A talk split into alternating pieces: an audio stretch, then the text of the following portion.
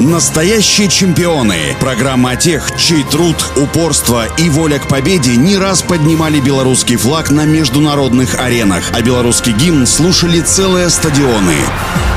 Всем доброго дня, у микрофона Василий Данилов. Виктор Сидяк родился в 1943 году в городе Анжеро-Судженск, Кемеровская область. Через несколько лет семья переехала в Донецк. Пробиваться в сборную Советского Союза Виктор начал под руководством Александра Леонидовича Феля, выступая за сборную Украины. В 1970-м руководители комитета по физической культуре и спорту при Совете министров БССР Виктор Ильич Ливенцев и Герман Матвеевич Бакун пригласили его переехать в Минск. С этого момента число достижений Виктора Сидяка стала увеличиваться. Он выиграл все турниры, на которых выезжала сборная команда Советского Союза. Однако самое главное, его победа состоялась в Мюнхене. В 1972 году он стал первым советским саблистом, завоевавшим золотую медаль в личном первенстве. В первом поединке командного первенства нашим саблистам противостояла сильная команда Италии. Именно тогда случился один из самых драматичных эпизодов в истории фехтования. Виктор Сидяк вел бой против Микелия Мафеи. Один из ударов итальянца пришелся прямо по маске соперника, от маски откололся осколок и попал Виктору в глаз. Поединок был прерван. Врачи диагностировали у нашего спортсмена проникающее ранение роговицы. Виктора доставили в госпиталь, где врачи попытались извлечь осколок магнитом, однако это не получилось и пришлось сделать операцию. Немецкие врачи не рекомендовали продолжать соревнования нашему фехтовальщику, но Виктор решил иначе. На поединок против команды Венгрии Сидяк вышел с повязкой на глазу, что было совершенно неожиданно для зрителей и соперников. Под анестезией глаз не болел, но фехтовать повязкой было неудобно, да и реакция была иной. Виктор с трудом чувствовал дистанцию и никак не мог приспособиться к защите справа.